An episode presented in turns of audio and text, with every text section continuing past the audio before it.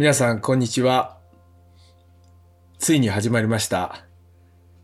ラジオ番組、サイドバー。バーのマスターこと、田村隆と言います。このバーでは、隆の3文字だけで呼ばれています。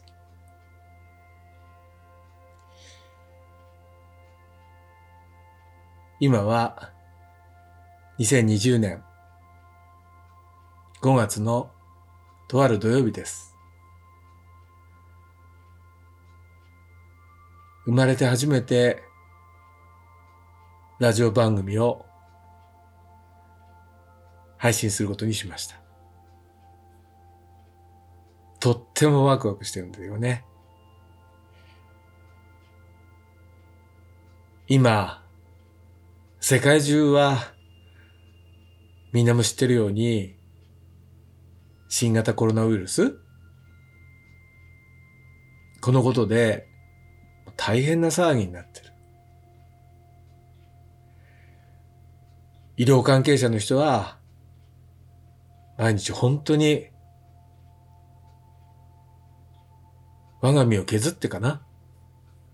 働いてる。物流や食料品を届けてくれる人たちも、もう一生懸命毎日働いてるよね。反対に、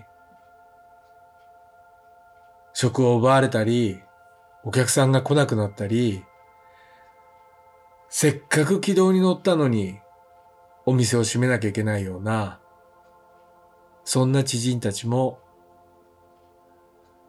たくさん周りにいます。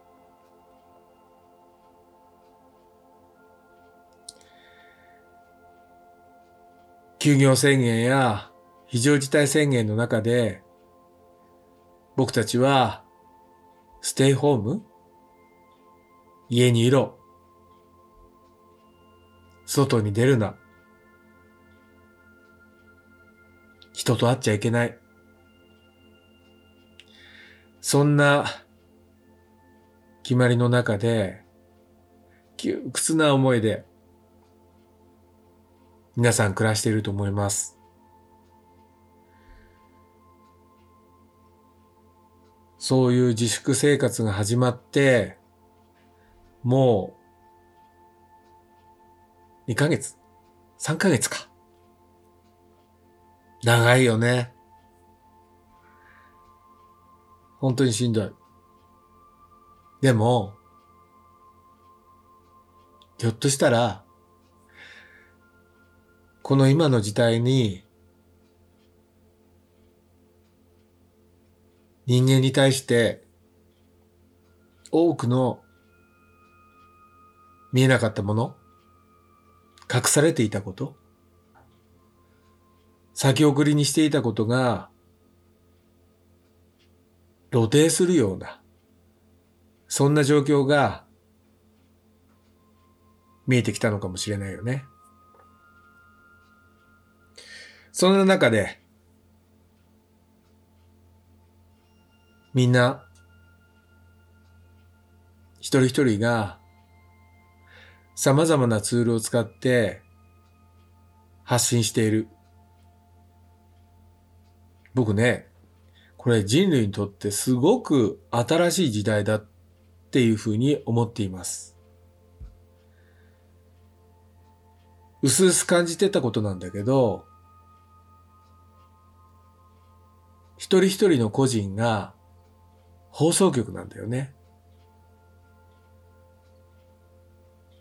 日本に1億2000万人いたら、1億2000万人が放送局。そんな時代が、実はもう来てたんだけど、このコロナの、まあ、おかげというか、そのせいで、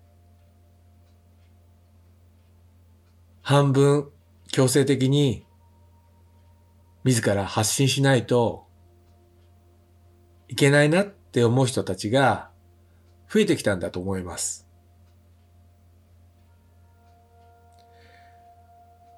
パソコンの前やスマホの前をす見ると、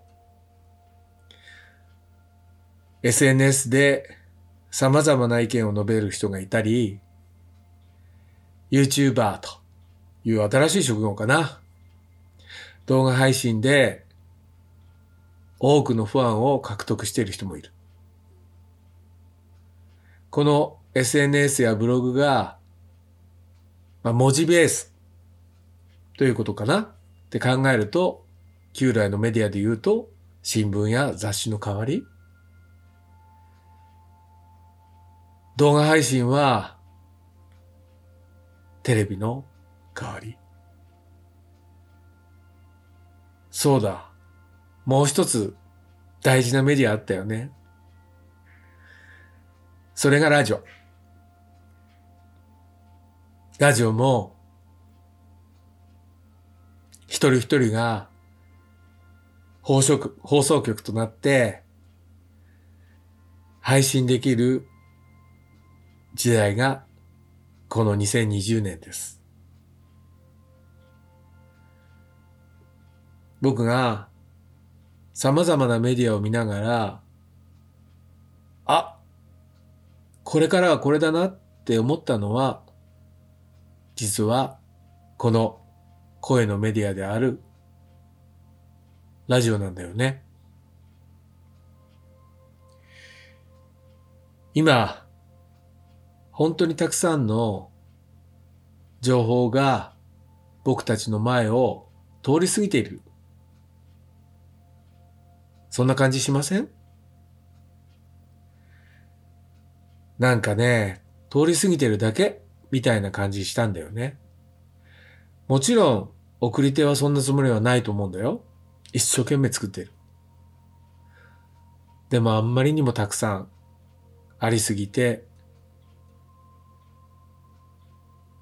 心に引っかかるものが、だんだん減ってきてるような、そんな気がしました。あ、これ僕の個人的意見だからね。みんながみんなそうじゃないかもしれないよ。で、ちょうど一週間前かな。尊敬するある方の Facebook ページかな。それをたまたま見てたら、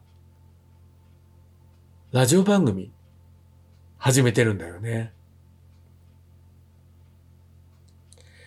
そこをクリックして、その番組聞きました。懐かしい声。温かい声でした。それで、その声の先に生まれる様々な世界観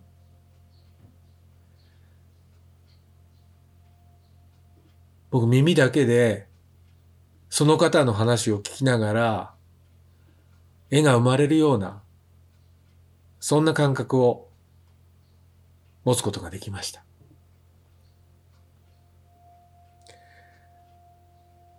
自分もやってみたいなっ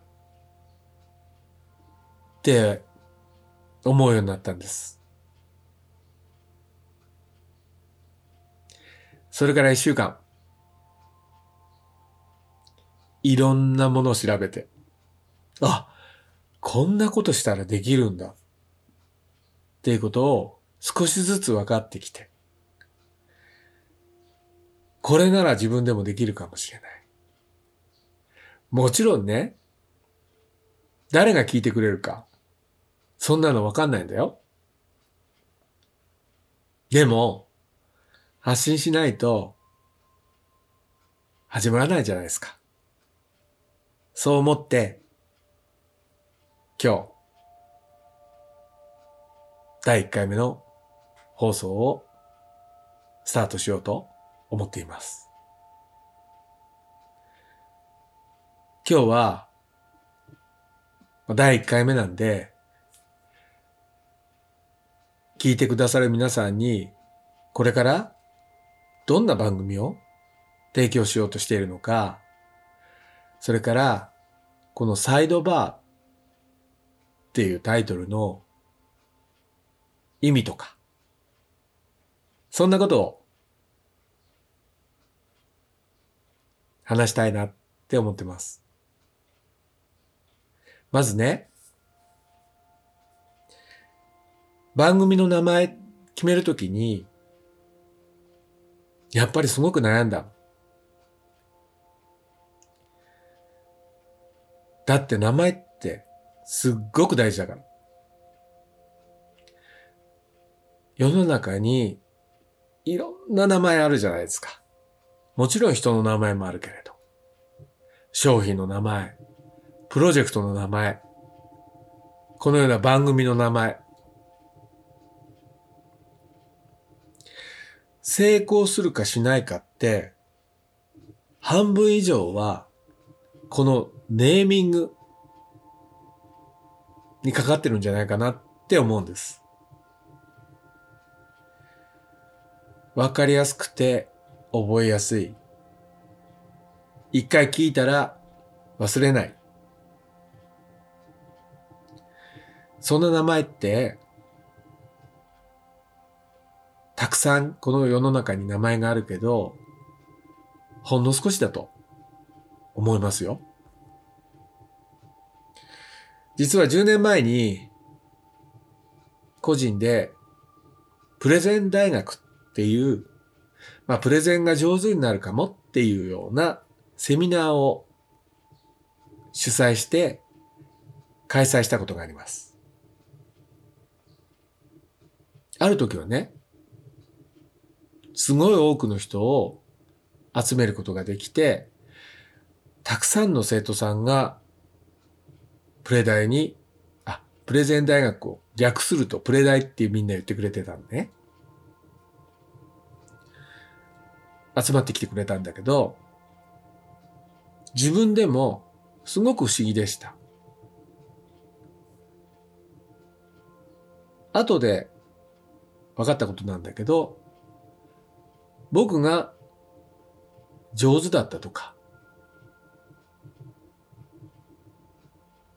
何かプログラムがとっても優秀だったかとか、そんなことではないって分かったの。ちょっと残念だけど。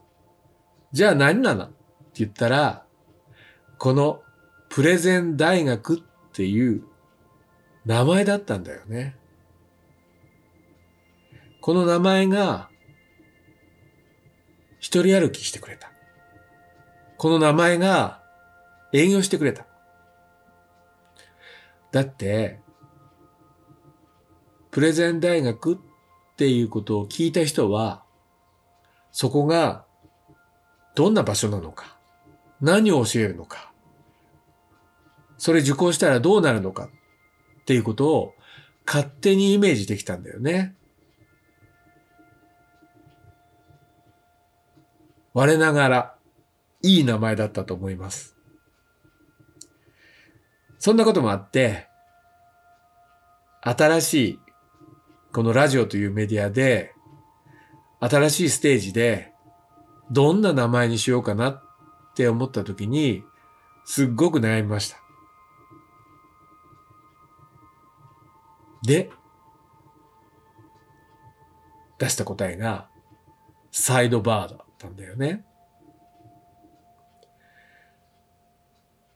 サイドバーってどんな意味か知ってます？いろんな意味あるんだよ。まずバーってつくから、お酒飲む場所？でも、その他に、このサイドバーっていうのは、インターネットのホームページなんかの横のプルダウンメニューとか、いろんなこう項目あるじゃない。そういうのを表す業界用語だったりするんだよね。あとね、補足とか、追記とか、そんな意味もあるんだって。で、僕がこのサイドバーにしようと思った一番の理由は、そんな意味合いのことではなくて、アメリカの弁護士の人たちが使うスラング？まあ、業界用語みたいなもの？の中に、サイドバーって言葉があるんだね。これなんだと思います？このアメリカの弁護士や裁判官の人たちがサイドバーっていうときは、これ、ひそひそ話って言うんだって。面白いじゃん？ひそひそ話。もうね、すっごく気に入ったの、これ。だって世の中、インターネットになってしまうと、ものすごいオープンじゃないですか。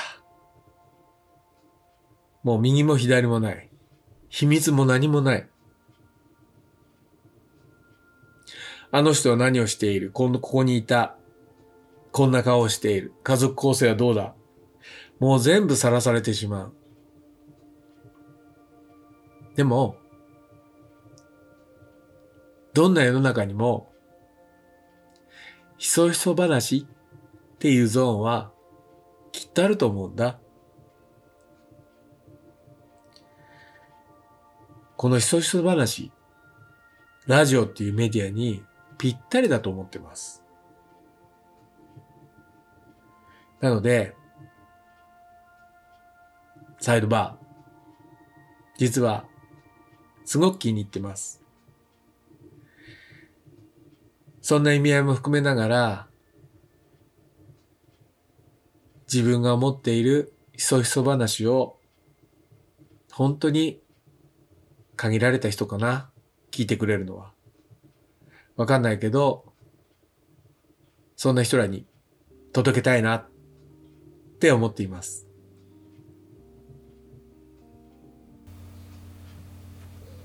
さあ、今日はどんな話しようかな。あのね、ちょっと前に、国がなんか10万円全国民に渡すよねっていう話があったよね。まだ僕のとこには来てないけどそのことじゃないんだよその時に誰かがテレビでベーシックインカムのこと話してたと思いますベーシックインカムって知ってますか？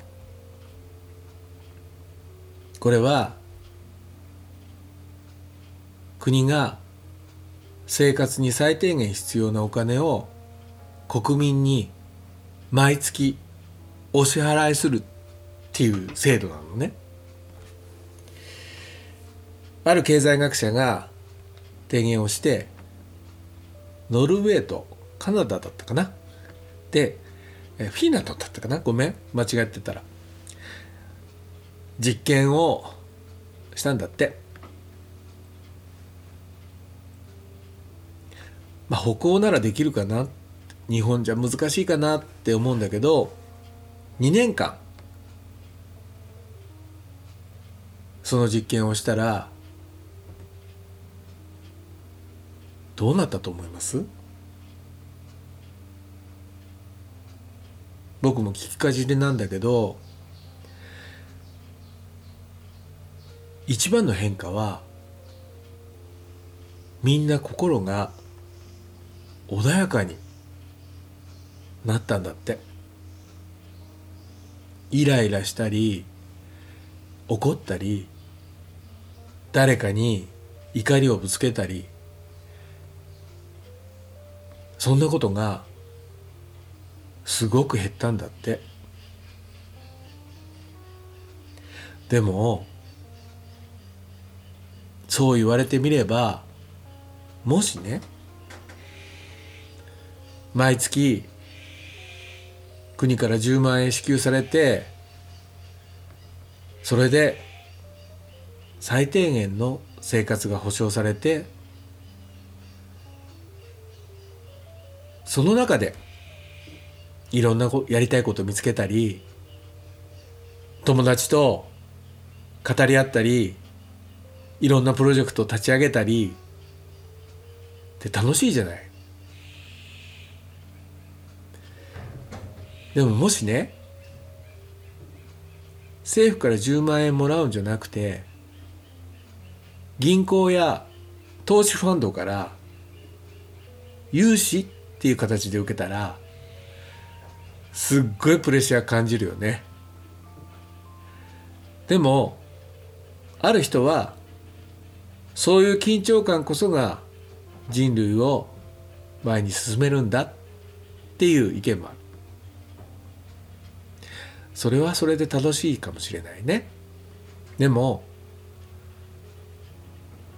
このコロナの時期にイライラしてる人いっぱいいたじゃん？なんだっけ？自粛警察？パチンコ屋さんに並んでる人たちに写真撮ってお前らなんで並んでるんだって。そこまでしなくてもいいと思うけどね。でもこれねその人たちもイライラしてるんだと思う。イライラってさ原因は不安から来るんじゃないかなって思うんだだから不安を取り除けばイライラなくなるよね一番の不安ってさ明日ご飯食べるのどうしようって思うことなんじゃないかなと思うのね。人間って明日ご飯食べれるっていう保証がずっと続けばきっとイライラしないって思うんだ。でそしたらどうなると思う？他の人に優しくなる。周りの人たちに優しくなる。っていう実験結果が出たんだってさ。でねその話僕聞いて実験したくなったんですよ。一人ベーシックインカムっていうのをやってみました。今週。何のことない。自分のお金使うだけなんだけど国からお金なんか来ないんだけどたまたま会社に貸していたお金がちょっとしたきっかけで帰ってきたんだよね。でそれもちろん自分の財布から出てきたやつなので家計に戻せばいいんだけどこんだけって決めて今週他の人のために使ったらどんな風になるのかなって思ってやってみたんです。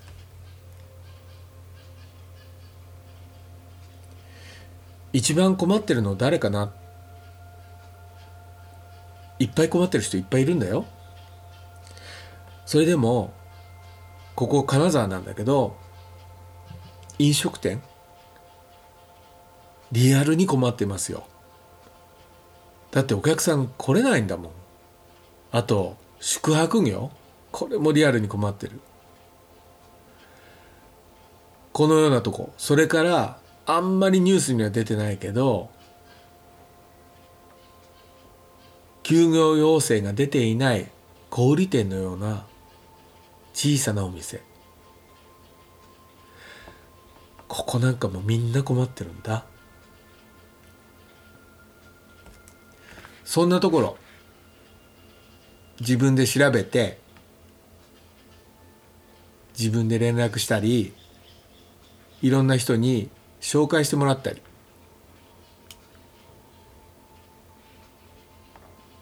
そんなことしてみたんです。でそこでお金を使う。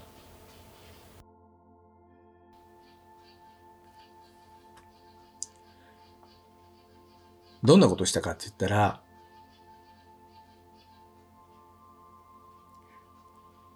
本当に些細なことなんだけど困ってる飲食店行ってテイクアウトのお弁当を買うとかあとね、フラワーアレンジメントのお仕事している人が知人でいてね、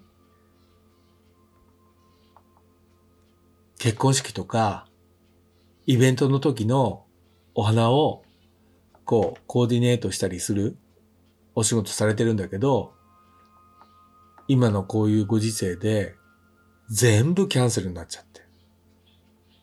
全く仕事がなくなっちゃったんだって。で、たまたま、自分の母親の一周期が、この間あったから、その時に墓前に飾る、飾るお花を、その方にお願いしたい。あと、前から知っている雑貨屋さん？ここは、まあ、金沢で結構老舗で、昔から変わったものを置いてある僕の大好きなお店なんだけど、メインはやっぱり観光客なんだよね。そんな人らを相手にしている商売だったんだけど、そこ行って、彼に、今一番俺に売りたいものは何だ？って聞いたら、自分が、まあ、レーザーの技術で作った小さな小さなお財布？ちゃんとお札を曲げなくて、カードも2枚入って、小銭も入るんだけど、うんとね、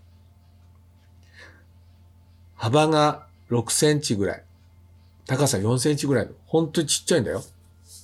に収まるミニマム財布っていうやつを買ってほしいって言うし、わかった、それ買う。って言って、買ったらすごく喜ばれた。あとワインも買ったな。そんなこと続けてると、確かに、イライラしなくなった。もちろん自分のお金だから、国から来るのとは全然違うんだけど、でもそうやってお金を使う？誰かのためにお金を使うって、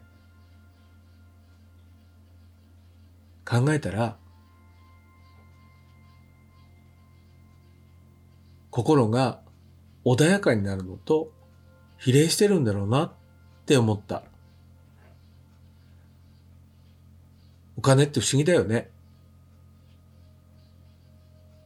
まあ、たわいもない僕の実験だけど、ベーシックインカム、ひょっとしたら、これを機に世界中で広まるかもしれないね。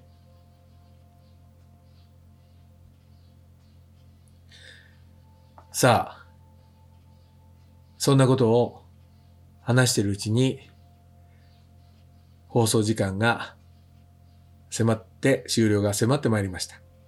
一応ね、配信は30分って決めています。なので、今日のサイドバー、まあ、第1回目。まだまだよちよち歩きだけど、これから、どんどん、ポストキャストにて配信していこうと思っています。みんな聞いてくれてありがとう。それでは、また会いましょう。おやすみ。